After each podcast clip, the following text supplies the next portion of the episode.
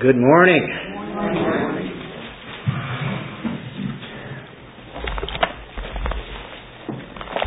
There was a pastor who uh, one Sunday morning was preaching on heaven. And he asked everybody to raise their hands when he asked, How many here want to go to heaven? Of course, everybody raised their hand except for one little boy. And so the pastor asked the question again, How many here want to go to heaven? Of course, they all had their hands up, but the one little boy still didn't have. So the pastor asked the little boy, he said, uh, Son, don't you want to go to heaven? And he said, Yeah, someday. But uh, I thought you were gathering up a load right now. Are you ready to go? Are you ready to go to heaven? The thing is, you are in the heavens. And that's really what our uh, message is dealing with today. We already live in the heavens. And you say, How is that? And, uh, well, the answer is going to be here right here in the Scripture. So if you're ready for that, I know I'm ready to go to heaven. If he wants to come right now, that's fine with me. I don't care if he's packing up a full bus load. We're on there. You know, that bus will you know, right up. I don't need a bus, really. We are in Colossians 3 today, and we're actually starting a new chapter. Uh, starting a whole new area, really. Uh, a new division in a sense. It's all connected. But the reason I say that is because we have just finished a doctrinal section, the first two chapters, basically. You can divide up Colossians in two sections doctrine, and then three and four, application. Putting doctrine into practice. You'll see that in Ephesians, first three chapters, four, five, and six, then how to apply it. Romans, same thing. 11 chapters doctrine, chapter 12 and on, how to live it. And uh, so that's what Colossians is now getting ready to gear into of how to put this stuff that we have learned in the first two chapters into our life. And he's going to start with something that seems uh, so automatic to that. Um, you know, anytime we teach and preach, we want to have doctrine with application, don't we? We just have doctrine, then we're just going to be like students in a hothouse or if you just have application, then you can't apply things that you don't know. We must have stuff in our mind here. Uh, we're still going to be dealing with the supremacy, the sufficiency of Christ, because that's what this book is about. And the first four verses is going to be focusing right on Christ again. And so if, if we do that with that knowledge, of who Christ is, then we realize the power we have to live the Christ like life out. We actually have the power. We can do those things now. Before we couldn't, before Christ. And that how that is how doctrine affects our lives. We uh, we know doctrine and duty are always connected. So uh, you know I say this quite often, but it uh, is so easy to forget. Uh, we're now exhorted to live this life. You will live out what you believe. Whatever you believe is how your life is going to be. Have you ever noticed that? And that's why Scripture is the way it is. He tells who He is, what we are.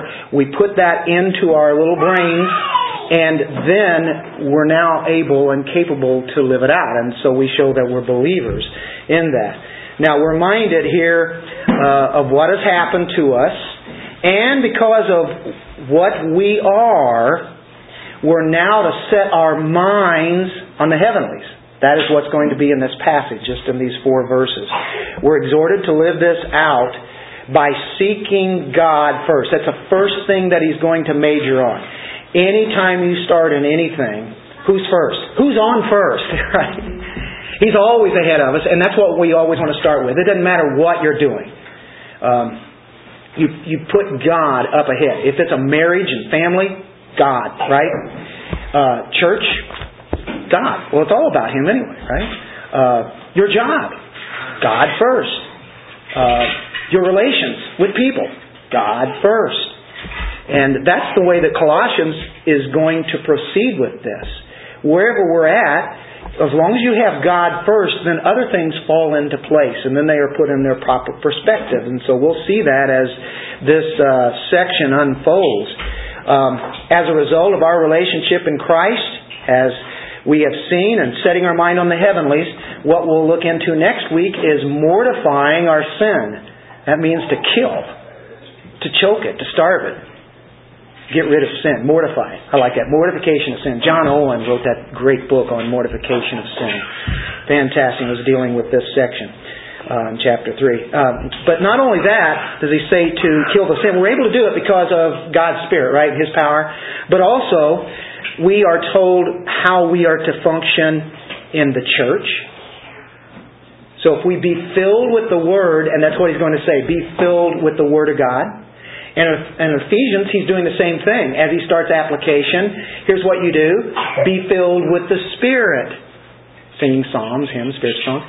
Filled with the Spirit and filled with the Word of God, you know what? Same thing. If you're reading God's Word and you're letting God's Spirit teach you that, they, they are so connected together, you cannot separate them. So that's what Colossians is saying. Then in Ephesians it says, okay, husbands love your wives, wives love your husbands, or vice versa. Same thing, right?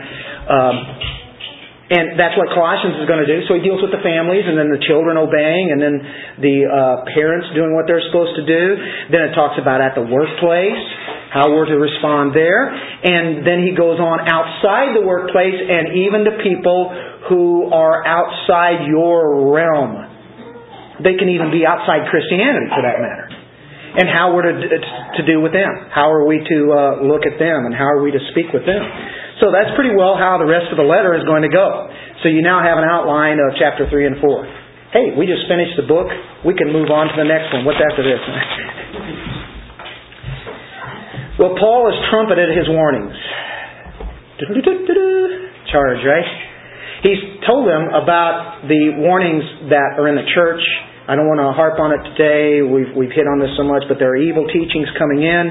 They're trying to rob the wholeness, the fullness of the Christians' lives there in Colossae, false teaching coming in. And so Paul warns them, warns them, warns them. We've been week after week dealing with that, haven't we? And then he gives them the correct doctrine on it. Now, what he does is he provides the counterpart. If you take something away from you, might have been some of the things in the past that you believe, well, you must fill that area up with something else. Something is empty. Well, we're full in Christ.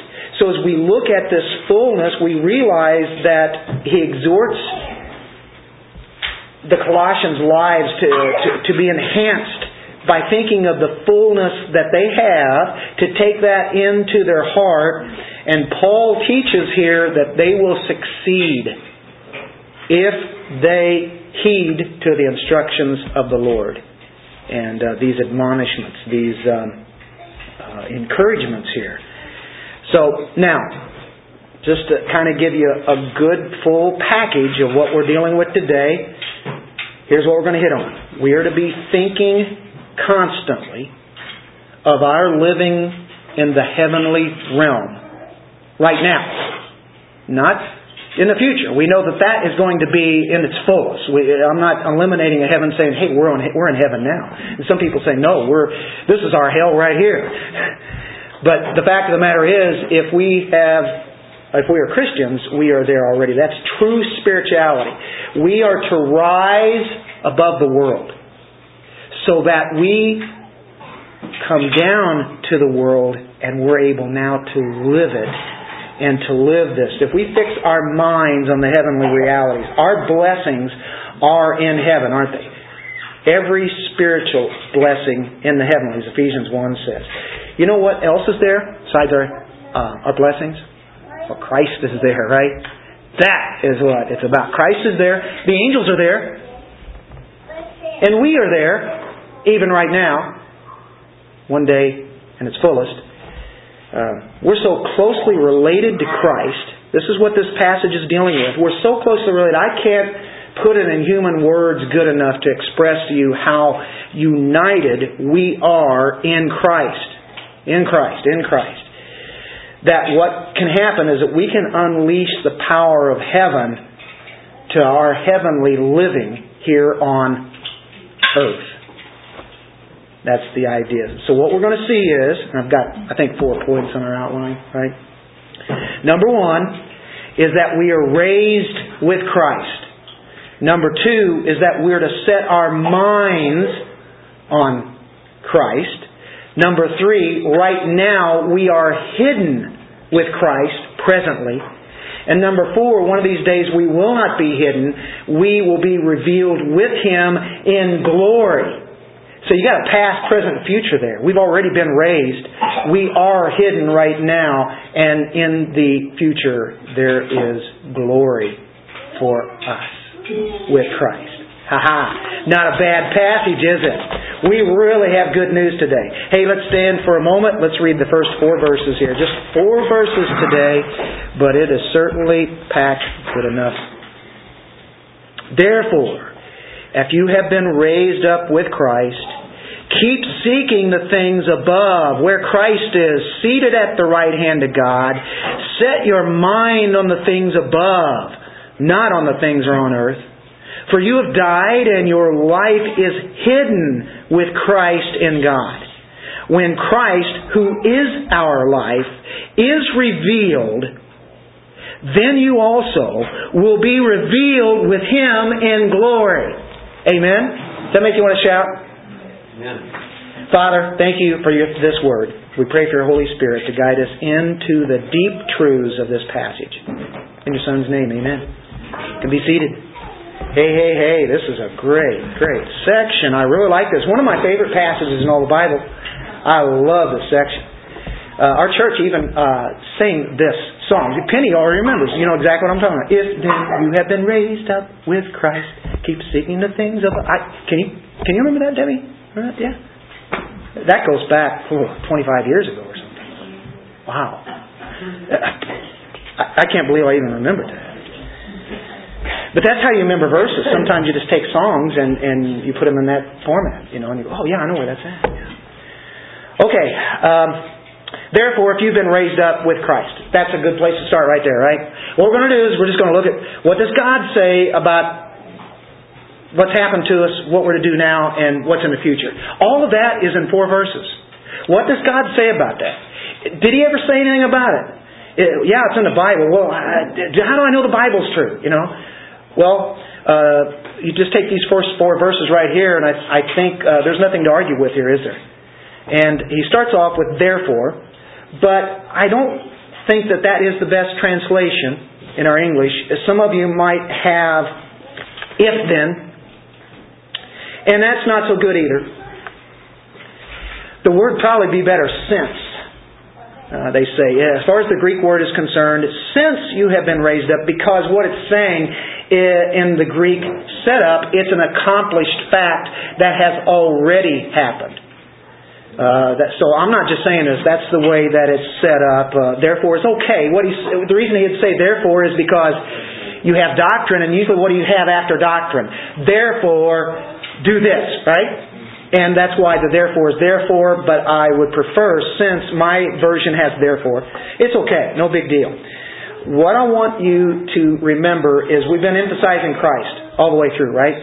Christ, Christ, Christ, Christ. I mean, in every verse it seems like we've been talking about Christ. You can't talk about Christ enough because that's really what there is to talk about, and you can't run out of that. Now, the centrality is in all throughout Colossians, and right here in verse 1, what do you see? Therefore, if you have been raised up, what? What are the two words? With Christ. And if you'll go on in that verse, you get another phrase a two word phrase. Is there such thing as a two word phrase? Uh, seeking the things where Christ is. That's better. Where Christ is. Where Christ, where Christ. A while ago we just read with Christ, where Christ is, right? And if we drop down to verse 3, for you have died and your life is hidden with Christ. We have another with Christ. And then in verse 4, when Christ, when he comes back, right? And uh, at the end of uh, that fourth verse, revealed with him in glory. Did you notice that in four verses we have that set of words, phrases dealing with Christ? With Christ, when Christ, with him, right? With him in glory. Focusing on Christ again, aren't we? Yeah, you ever notice that throughout the New Testament? When you see those words, it's really important to look at. Uh, this is how we're so joined to Him. There's a there's a mystical aspect behind that, but I'm not into mysticism. But there is the sense of where our minds really can't fathom this, because this is deep, it's way deeper than I can even think and uh, definitely try to get across to you, but that's what these four verses are talking about. Uh, if you've been raised up, now, uh, got on your outlines, co-resurrected. That's probably a good way to think of that to, to help you out. Raised up or co-resurrected. It's an accomplished fact. We have been co-resurrected with Christ. We've been immersed into the Savior's death and also we raised up with Him. That's our re, uh, that's our union with Him. That resurrection is. We have died with Him, we were buried with Him, and we resurrected with Him. And when did that happen? 2,000 years ago at the cross. The death, burial, and the resurrection. We weren't here, obviously. We're not talking about any strange thing here, but what it is, is that's how connected we are. Somehow, as far as God is concerned, that's what happened to us. Now, this sounds familiar. Haven't we talked about this before? I mean, real recently? Well, Paul is reiterating this. We have entered into a whole new dimension. It's not that you become a Christian and nothing ever changes. No, you are into a brand new realm. No longer in uh, like in that bondage of sin that we once were in. We're now alive to Christ. If we're alive, we are alive to the realities of the divine heavenly realm. That's fascinating. Now, this is something that we already saw in chapter 2, verse 12. Having been buried with him. Now, this is past tense. He's talking about Christians here. He, he's already said in verse 11, you, says that to Colossians. Well, that appeals to me too, you know, as Christians. Having been buried with him in baptism, and that's not a, a, a wet baptism there. That's not the water baptism. We're talking about baptized in one spirit. That's the sense there. In which you were also raised up with him raised up with him through faith and the working of God. He's the one that was doing all this. Who raised him from the dead. And he, what did he just say? He raised us up with him. So Paul says it there, and here in chapter 3 he says it again. So it's not something that Dennis is making up and making up some weird thing saying, hey, we already died and we resurrected. Now there is the physical sense that we'll have a new glorified body. I've got that clear, right? But spiritually, we have already been raised. That means we're no longer dead. We can respond to the things of God. Romans 6 is another place we had referred to before, says the same thing. So Paul is consistent all throughout his epistles because he's inspired by God's Spirit who is never wrong.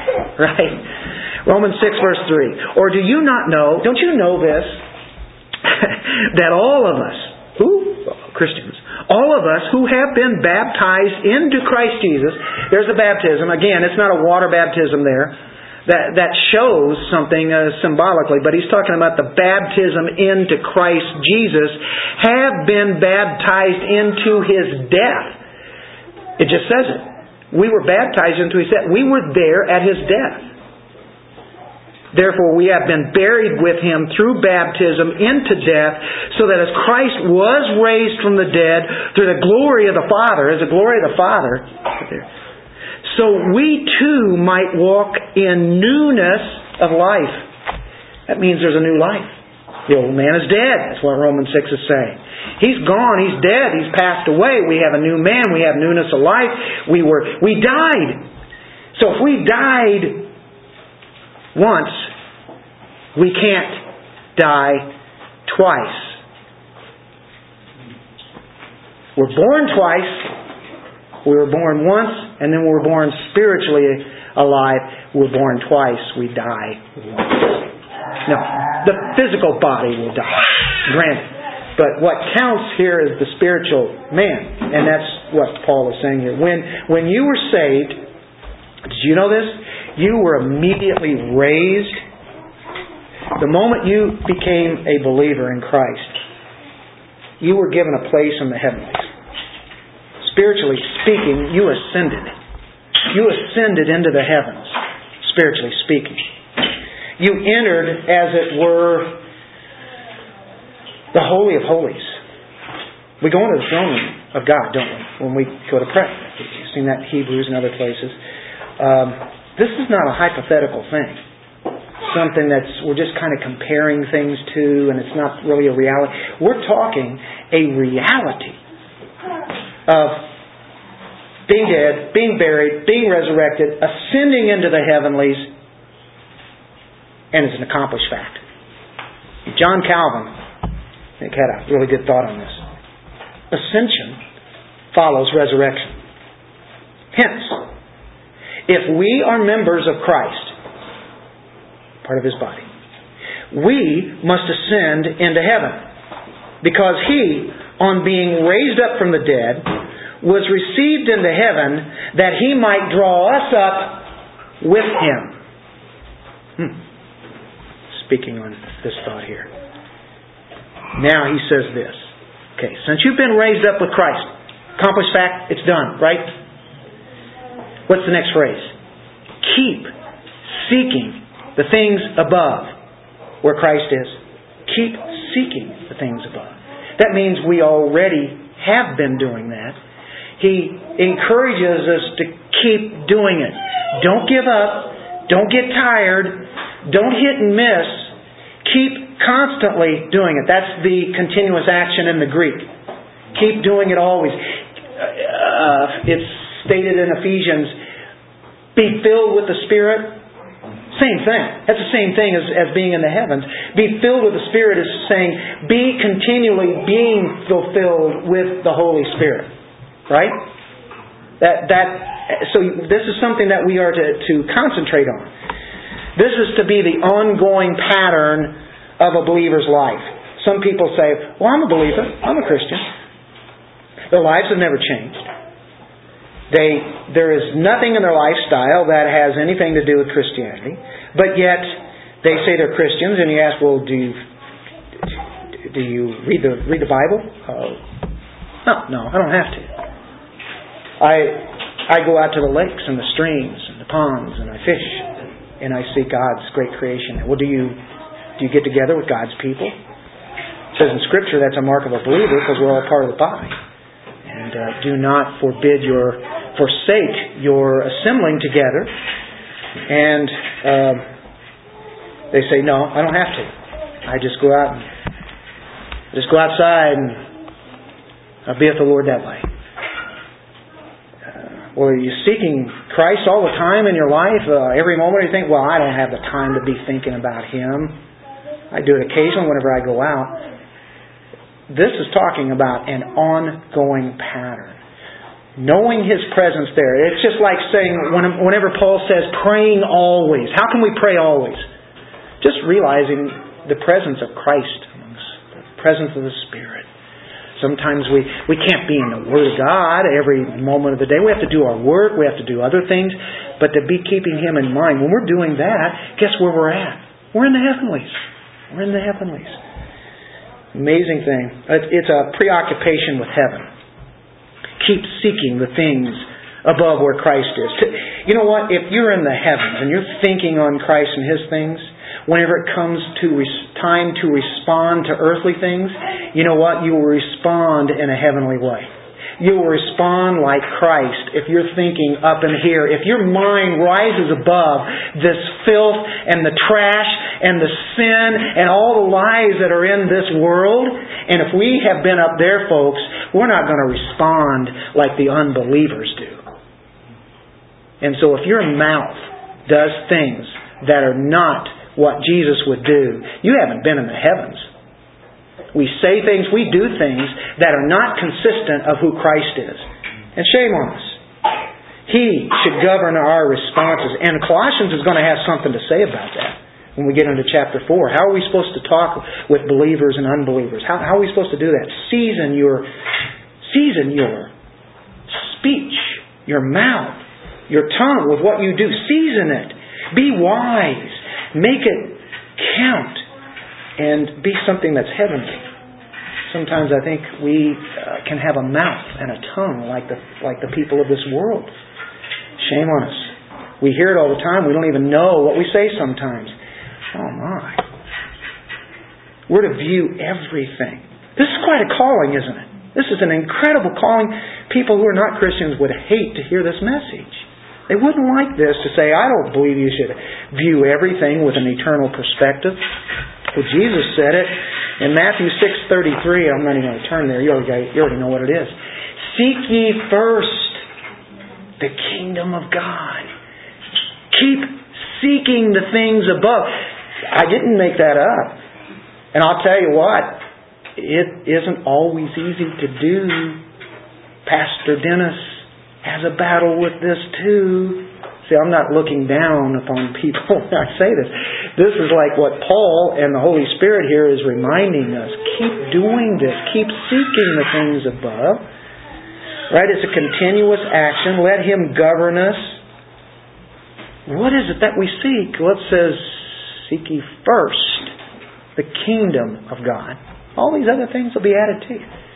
Things will fall into place when we seek Him first.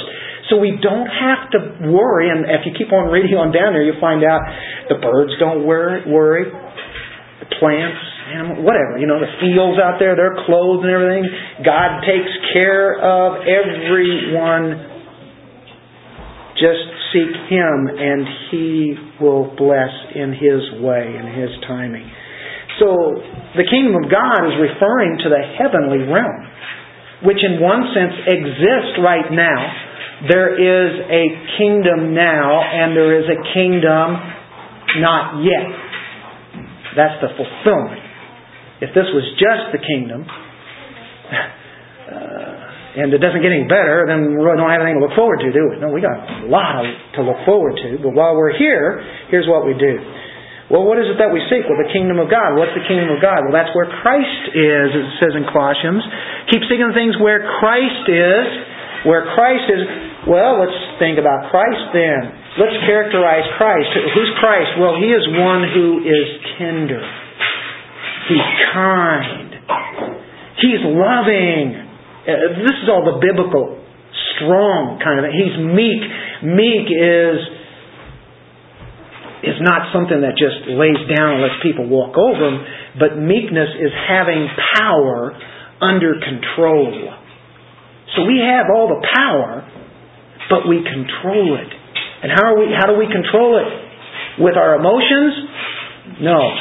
Be being filled with the Holy Spirit. Spirit controlled. That's how we control our mouths, our anger, and things that fly out of us. We govern those by that. He is patient. He is wise. He forgives. He has strength. He has purity. Think on those things. Oh, it sounds like Philippians chapter 4, doesn't it? When we focus on those realities, if you first, okay, something comes up where you just like to just go off and go crazy. what do you do? Well, some people say count to ten. But I think Scripture says something even better. Just go right on up into the heavens, man. And now all of a sudden you have your focus on Christ, on the heavens. Seek the things above, and guess what? When you come back down, you will now have an earthly response that glorifies the one you've just been with. So that's how we respond. This is really starting to be application, isn't it? Kind of hard. Because we all have our battles, we have our struggles. And yes, we fail the Lord, don't we? We're not perfect and we won't be till Christ comes back. But we have an opportunity to rise above all the situations and all the circumstances, and we can live out those heavenly realities in this world, and it glorifies God. You say, well, how can I glorify God?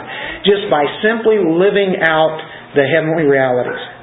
Where Christ is, uh, have you noticed Colossians? Sufficiency of Christ, centrality of Christ, where He is, that's where your treasure is. You have a treasure, right? The blessings, Ephesians 1. Peter talks about what a treasure. You know what? Christ is there.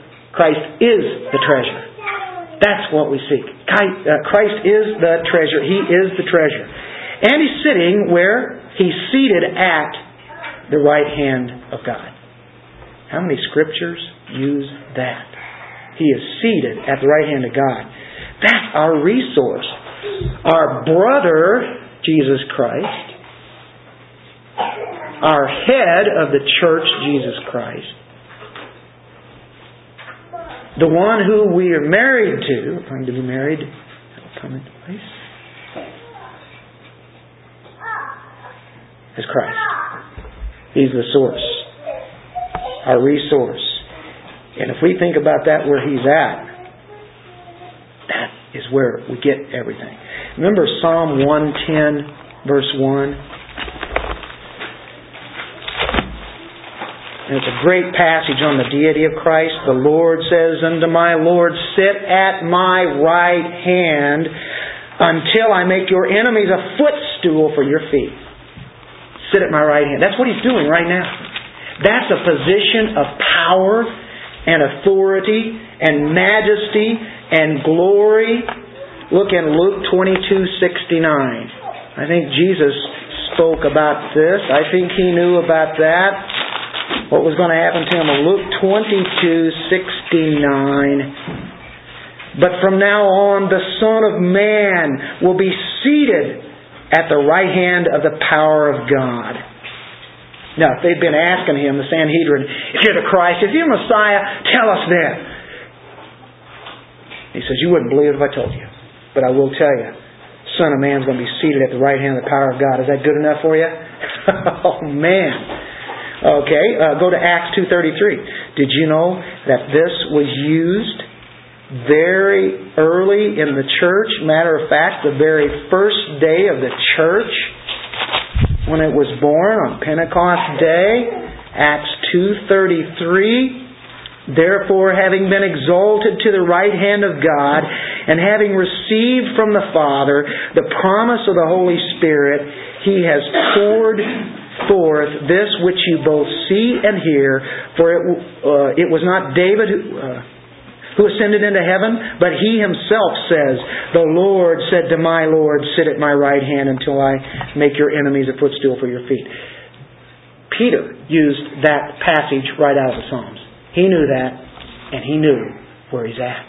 And he's proclaiming resurrection to them. He's proclaiming that he has ascended into the heavenlies. That's where he's at. Ooh. Look in Romans 8, verse 34.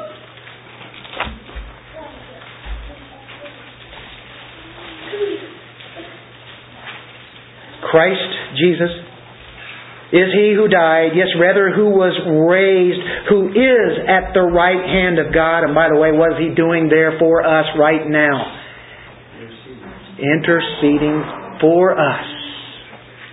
Interceding in between the judgment of God on us, and we have a great lawyer, don't we? He'll never fail us. First Peter 3.22, Peter will say that again. It's same kind of thought there. With such an exalted position of power and glory, we can be assured that whenever we seek the things above, we will get in 1 Corinthians 1.20, catch this, it says, For as many as may be the promises of God, in Him they are yes. If we pray in the Son's name and we pray the Father's will, do you know what the answer is every time from God? Yes. Because we just prayed His will, what He wants. Wow. We get to go. And we have one interceding right to God, right to the throne. There's the power and the glory there. Jesus Christ, who was the, our intercessor, He's our mediator. And the Father says, Yes. Beautiful, isn't it? Therefore, if you've been raised up with Christ, keep seeking the things above where Christ is seated at the right hand of God. God will say, Yes. Keep seeking. Number two, set your minds on Christ. After telling us in verse 1, keep seeking. Set your mind. Here, here's how you do it. Set your mind on the things above, not on things on the earth. Well, how do you go to the heavens? I, I don't understand that. This is a spiritual thing, I know, but I, I don't know if I've ever experienced the heavens. What are you talking about? Well, the word there for mind, set your mind, is phroneo, which is to think to put your thoughts on, to have an inner disposition. It's paying attention to. Put your attention on Him. Set your mind, set your thinking on Him. That is how you get into the heavenlies right now. One of these days, our body will go there. But right now, our minds go there because we have the mind of Christ. So this deals with thinking. It deals with using the mind. We're to renew the mind. We're to seek uh, certain things, right? To seek heaven. How do we do it? We think it. The act of seeking depends upon the set of the mind. Set your mind. This is incredible. We're getting into deep inner thoughts of God when we've been into His Word and now we can start thinking on things that are true, not idolatrous thoughts that are thoughts that are our own thoughts, but thoughts that are His. You know what? Almost sounds like mysticism, but it's not because now it's talking about that's how you do it. You put your mind on Him. Now, some of us here, and I'm going to say some of us here might remember Jack Benny that great theologian of the past. How many you remember Jack Benny? I know you don't want to be truthful. well, for you that don't know Jack Benny, it probably won't matter to you, but the ones who do remember him might find it fascinating, and you probably remember the story. He was a penny pincher. I mean, if anybody was a penny pincher, it was Jack Benny. And he, he tells this story, and I think he said this probably many times, but he was walking along when suddenly an armed robber came up to him and said, Your money or your life? Well, there was a long pause. And Benny did nothing. Well, the robber says, Okay, what's the deal? What are you going to do? Your money or your life? Jack Benny replied, Don't rush me. I'm thinking about it. I'm thinking about it. Penny pincher that he was, he he never wanted to lose anything. Uh, maybe if I died, I wouldn't lose. Millions of people today think their things are their lives. That's what their life is all about, their things. You might remember the uh, the bumper sticker. Oh, it might still be around. He who has the most toys when he dies wins. That is extremely opposite of Scripture, isn't it? Uh, that's the philosophy of life. I think, especially here in America, we are not to set our minds on the things of the earth. Isn't that what it says in verse 2? set your mind on the things above, not on the things that are on earth. No, he's not saying, hey, you don't have any responsibilities here, don't worry about it. we do have responsibilities, but he's saying, don't let those possess you. We are to renew our minds, right? Set them on the right things. What does Romans 12:2 say? Everybody knows it, right? Talking about renewing your mind renewing your mind. Do not be conformed to this world, but be transformed by the renewing of your mind, your phroneo, so that you may prove what the will of God is, that which is good, acceptable, and perfect. What's the will of God? Just go to the heavens. Seek out Christ. Seek out His Word. Be thinking on that, and you'll know what His will is. It's good, it's perfect. Don't be conformed to this world, but be transformed. Be continually be seeking Him. Your mind will be renewed. You'll be thinking on right things rather than the things of the world. Philippians chapter 4, verse 8, 4 verse 8 as I was referring to earlier. More than uh, that, I count all things to be lost. Uh, that's chapter 3. That's pretty good. But that's not what I was thinking. Finally, brethren, whatever is true, whatever is honorable, whatever is right, whatever is pure, whatever is lovely, whatever is of good repute, if there is any excellence, and if anything worthy of praise, dwell on these things. Dwell, put your mind on these things, think on these things. What? Whatever's right. What's right? Christ. What's pure? Christ. What's lovely? Christ. What's, what's good? There's no man good except God, right? Christ, He's good. Excellence, Christ. Anything worthy of praise, that's Christ. Think, dwell, live, abide on these things. There's not anything magical about this keep seeking the things above, is there? When you look at it, we've been seeing this all the way throughout the New Testament.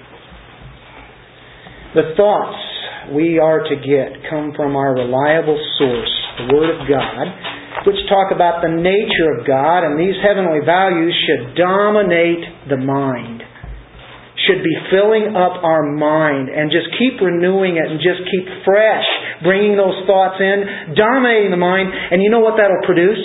Godly behavior. What you believe and what you confess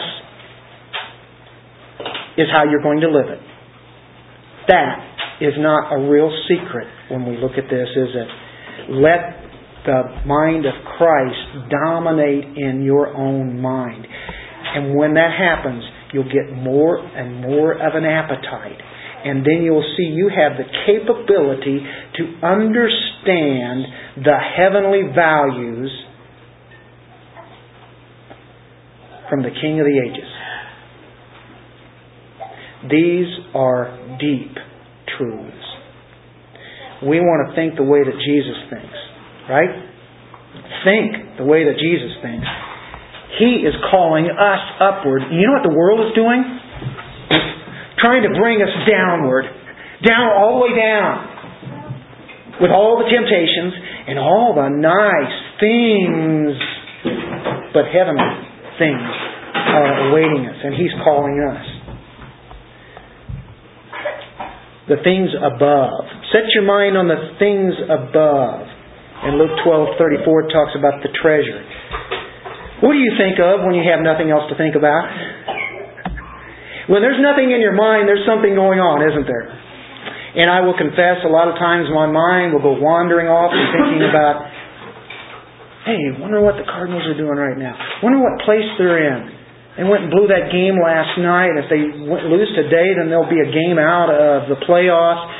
And all of a sudden, what about the Royals? Man, if they could win so many games, they could keep from losing 90 games this year. They always lose 100, and now they could lose in the in the 80s and and you know almost get close to 500. And all of a sudden, I'm thinking those things. Are those things wrong? No. Not Is it sin? No. But there's something better. I mean, that stuff's going to burn up. What does it really matter? Why? And it's okay to have some fun. I'm not saying, hey, you can't, you know, think on some other things. But sometimes your mind is, is lax and you don't have anything to think about. And you've done your work and you've done all you needed to do and you're just resting. Where should your mind go? Thinking on the things above. Wow. This, this is the secret of the Christian's life. It's not secret, is it? It's out. The secret is out. Do our minds go up to Christ regularly?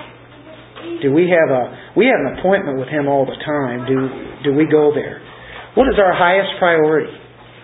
Is it some of the things in life that we'd like to accomplish and we just think about those things and never think about Christ? The setting of our mind really comes down to the will. And we're going to, we know what's right. We know what we should be doing. And sometimes we'd just like to do something else. And that could be okay.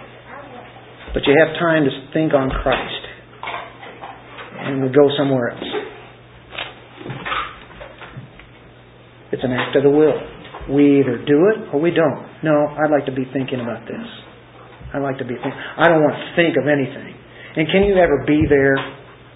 Can you ever be where there's nothing you can think on, don't try it. Because all of a sudden you'll find yourself going into Eastern mysticism. Now that's why God gave us rest. There are times when our mind need to shut down. You know, but our, our minds, if we empty our minds, then what can fly into this open window? All sorts of different thoughts besides truth.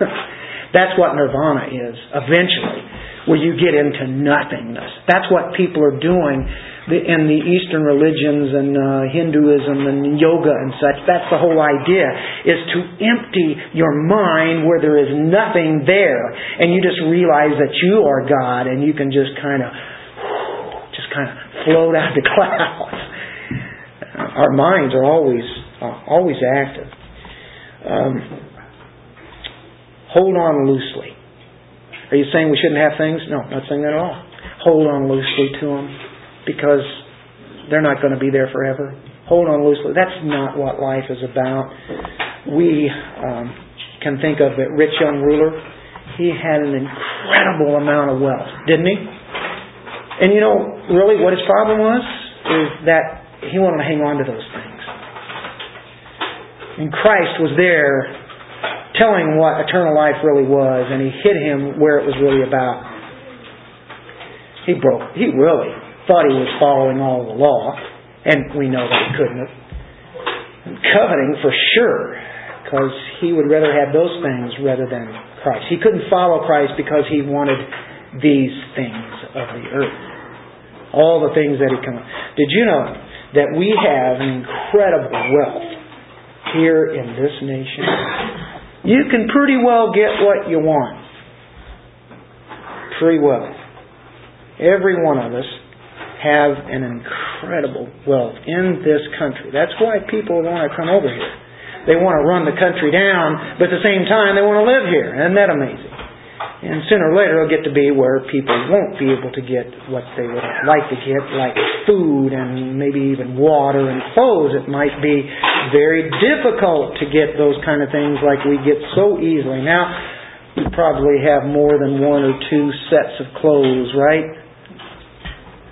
I'm sure you have many more than that. Well, back in the days of Christ, two sets of clothes was remarkable. So, it's difficult to set our minds on the things above because there's so many things we have here calling us. We battle with it, don't we? We struggle.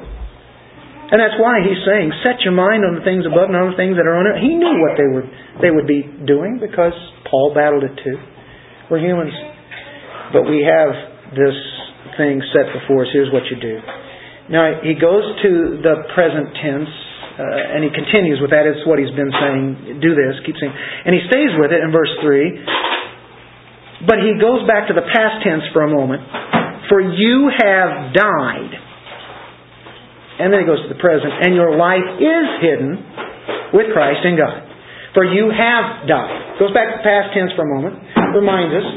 Believers have died to the world system. Believers have died to the power of sin. Because we have union through faith in Christ. We have union with Him in His death and resurrection. This took place at the cross. Again, He says it again. It's, it's hard for people to believe that. For you have died the penalty was paid for. It no longer condemns us. And in Galatians 2.20, a couple of books, or three books uh, before this, everybody's familiar with this verse. I have been crucified with Christ, and it is no longer I who live, but Christ lives in me, and the life which I now live in the flesh, in this body that I live. I live by faith in the Son of God who loved me and gave himself up for me. I was crucified with Christ. There we go. There it is again, isn't it? 2 Corinthians chapter 5 verse 17. A few books back. Therefore, if anyone is in Christ, he is a new creature. The old things passed away. Behold, new things have come. New is new. Old is old. We were crucified to the world. We are dead to the system. No one can raise again with Christ unless they first have died. People have to die before they have new life. They have to die with Christ. Okay. The last phrase in verse 3. This is interesting. Your life is hidden with Christ in God. You're absolutely full. You're connected with Him. And that kind of counteracts the cultist belief, right? And the false teaching belief. And what does that mean, hidden? There can be maybe, let's, let's cover about three things what that might mean. And it could be one or the other, it could be all three. I'm going to favor all three, okay?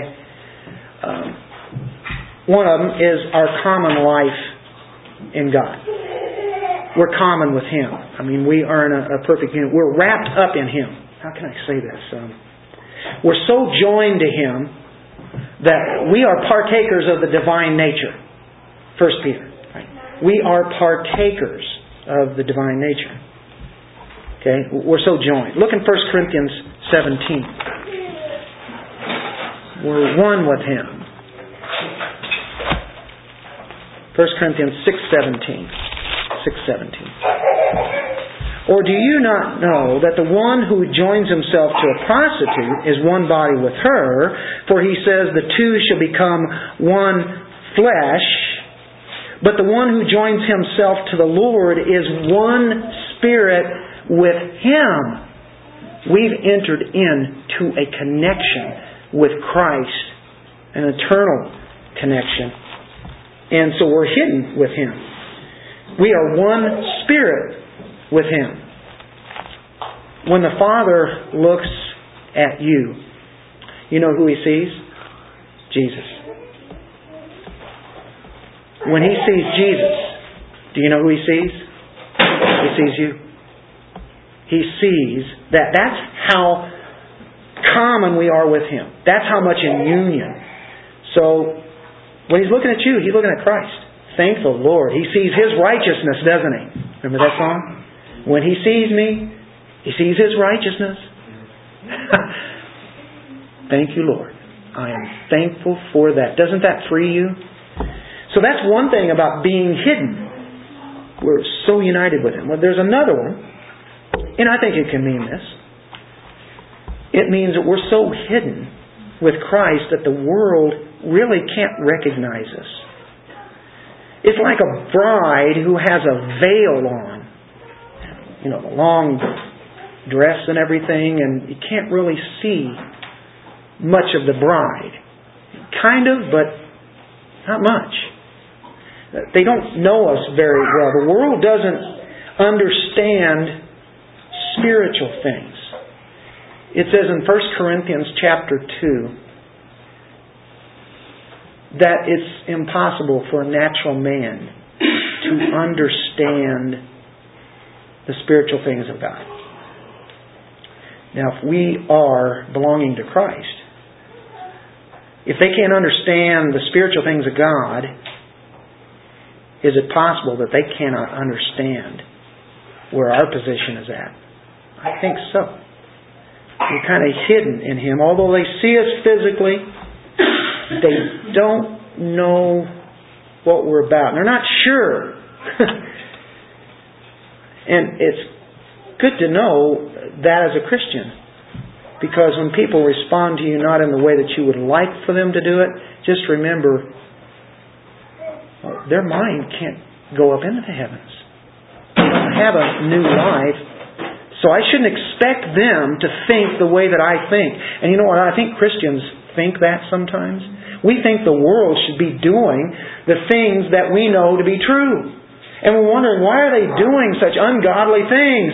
Don't they know any better? You know, and we can stand there and just shake them all we want and yell things at them. And a dead man cannot respond to spiritual things. You can kick them all they want, all you want. They're not going to respond, right? How are they going to do things of God if they don't understand it? We are citizens of heaven. We're citizens here, but we're also called citizens of heaven. That's really where we belong. Now, the Colossian heresy teachers are coming in, yeah, but you need this, and you need that. You need the plerao. You need the fullness. You need these extra little secrets that you don't know about. Paul says, no, you don't. You are full of Christ. You are complete in Him. You don't need any of that other stuff out there and all those elementary principles that maybe you grew up on, you are complete. We are strangers. We are pilgrims. We are aliens. As we are citizens of heaven, we live there as we think on Him. But we live here, we have a dual citizenship. Can you understand that we're kind of hidden to them? Number three, I think what this idea of hidden with Christ and God is we are eternally secure. If we're so hidden and so joined to Him, we're hidden from all the foes. We are protected. We're hidden way deep into the inner recesses. The very shelter of God is where we're at. Does that sound like some hymns? Some of the Old Testament psalm writings, right? We're in the cleft of the rock. We're inseparable with Christ. We're so joined together, so inseparable, presently hidden, presently hidden with Him. We are secure forever. Do you know there are people who don't like eternal security? Half of the body of Christ, at least, believes you can lose eternal life. Uh, that's an oxymoron right there. Lose eternal life. Just put that eternal life, which is a quantity of life, but also, I mean, it's it's it's a quality of life, but it's also a quantity, which means just it just goes on. How can eternal life be now not eternal? It can't. But I think Scripture teaches us even more. 1 Peter 1.14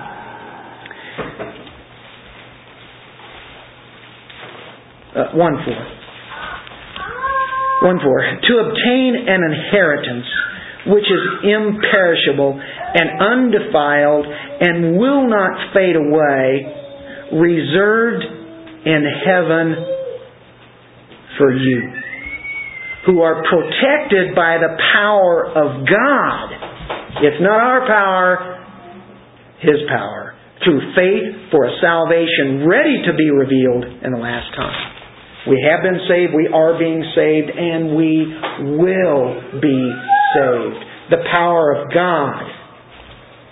Kept through the power of God. Hebrews chapter 7, verse 25. And I'm telling you, these are just a few verses. We do not have enough time to teach this doctrine, but a few verses that uh, stand out. Therefore, he is able also to save forever those who draw near to God through him why? Since He always lives to make intercession for them. He's at the right hand of God, interceding for you. He's doing this always. He will save forever. How long is that? John 10 28. We're kept by Christ. We're kept by the Father. Oh, how precious that is and I give eternal life to them, and they will never perish. No one will snatch them out of my hand. My Father who has given them to me is greater than all, and no one is able to snatch them out of the Father's hand. I and the Father are one. We are so joined to Him, so hidden with Him. And you could look at Romans 8, especially the last 10 verses or so. They're just mind blowing about how He will keep. Nothing can separate us from the love of God. Nothing. Not anything. Not even yourself. The devil, other people. If you are Christ, you belong to Him. You're there forever. Hey, listen, I want to tell you. There are people who don't like eternal security. And like I say, many of the denominations believe that you can lose your salvation. What's that tell you? Well, there are many of them. says they don't believe in the trusting power of God, is what they're saying. They don't believe that God is absolutely sovereign. Matter of fact, they would go on to say that it's not you that saves, you save yourself. He saves you, but you have to keep yourself saved. And it's because of your faith in Him, because you're so good you can choose Him. Huh? How many of the people believe in this stuff? We just saw three verses and we could go on. We could spend the next weeks and weeks going verse after verse after verse after verse talking about that. The ones who are true Christians. That's the whole thing. Well, the people who say this, they've actually, there's some have been, uh, have written books on demons. And they, they encourage people to admonish them to learn the names of the demons and what particular demons will do. The demon of fear, uh, the demon of Jeff City, the demon of Lincoln University, the demon of this and this and this and that. Have you guys heard of that? And, and so there's these books that come out, and this one guy has this whole list, uh, and, at the end of all the demons, uh, right there of all the at the end of the book of all the demons you really have to look out and watch out for. And one of them he names, I want you catch this, is the demon of eternal security. Now, is that blasphemy? The demon of eternal security. As we talk about this and as we read these scriptures, they would say, see, you guys got a demon in there. It's a demon of eternal security that's fooled you. Because you really believe there's going to be eternal security. You believe in eternal life. These people are calling themselves Christians. We're not talking about cultists. To me, it's cultist. I mean, it's not believing in Scripture at all. How can you miss eternal security in, in all of this? All the Bible. Well, anyway, I thought that was interesting. We're hidden with Him. Now, verse 4. We close this out now. When Christ, who is our life, is revealed, then you also will be revealed with Him in glory. You know what? This is the shouting verse of this whole section. We come to the future of the believers. We died in the past. We are presently hidden right now. And the future tense says we will be glorified with Him. And we will have new bodies. We will be with Him. He that has the Son has life. John says that, doesn't he? He's the source of our life. He is life. He is the fullness. Did you know his fullness passed into our emptiness. Do you know His righteousness passed into our sinfulness? And His life passed into our death. As our death in Christ happened, His life came in. Uh, 2 Corinthians 4.10 says, The life of Jesus was manifested in His body or the church. The life of Jesus is now seen here on earth how? The body of Christ. That's how people see Christ today. In the body of Christ. The body of Christ is walking and living right here on earth as we're joined and connected to Him. For me to live is Christ. To die is gain. That's where we're at right here. This is the only way that we can get into the uh, eternal heavenlies as far as the body is concerned. We have to die physically when Christ, who is our life, is real, unless we happen to be sitting here right now and within, uh, let's say, another minute or so, He's coming, He's up there in the air, and He says, Come, boom, we're there, right? We'll meet Him in the air. Our bodies will be transformed. We'll have glorified bodies. Now, when He's revealed, same thing will happen to us. We, we will be glorified. Uh, look in Revelation 19, talking about encouragement, and we're going to pretty well leave on this. Uh, Revelation 19. Verse 11, get a, get a load of this. Someday this will happen. I saw heaven open, behold a white horse, and he who sat on it is called faithful and true. And in righteousness he judges and wages war. His eyes are a flame of fire. This is the real Jesus here. A flame of fire. And on his head are many diadems. And he has a name written on him which no one knows except himself. He is clothed with a robe dipped in blood, and his name is called the Word of God. And the armies which are in heaven, look at this, clothed in fine linen white and clean, clothed in fine linen. We're clothed in Christ's righteousness. We are white and clean. Whenever He comes to pick us up, we're following Him on white horses.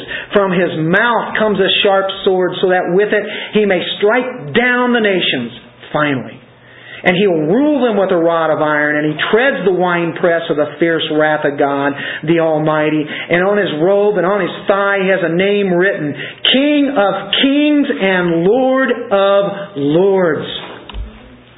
And you go and you see that this is a time that we look forward to as we see that um, the supper of God will be gathered. And of course, His judgment upon the nations will be final and complete.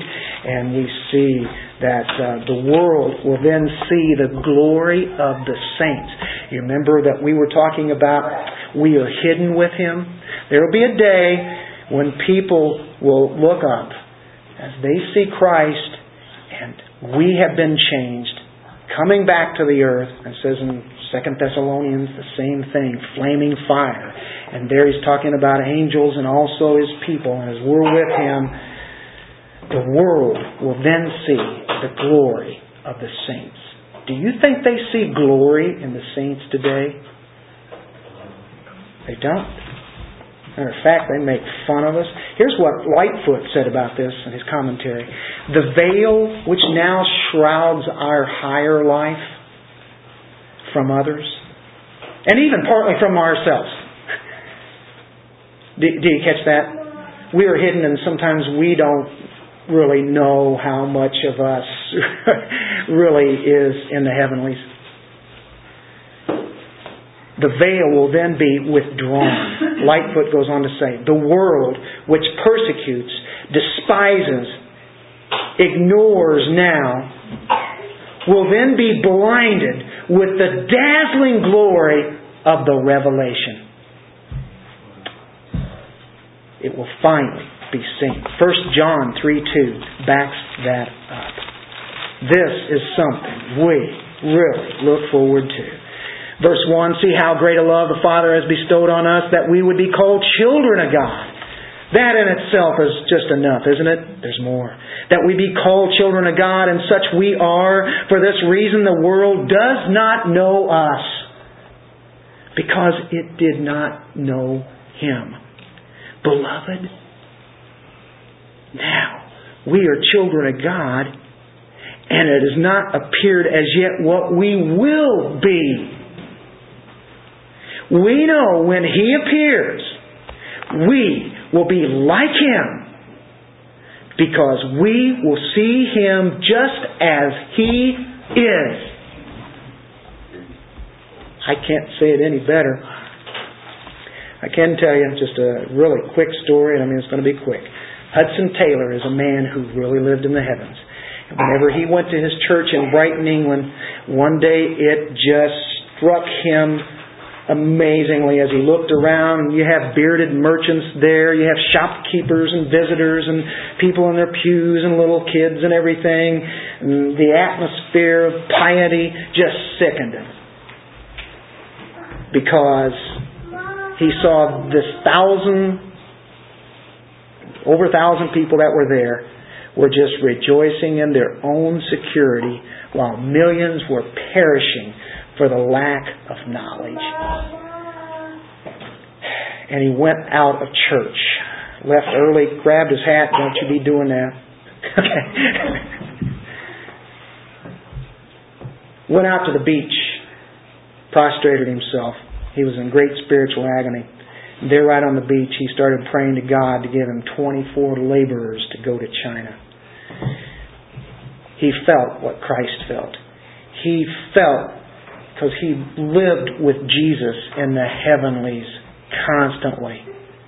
He dwelt with the Savior so long that then he comes back to the world and looks at it from the divine vantage point. He's still on earth, but yet he's a, he's seeing a lost world.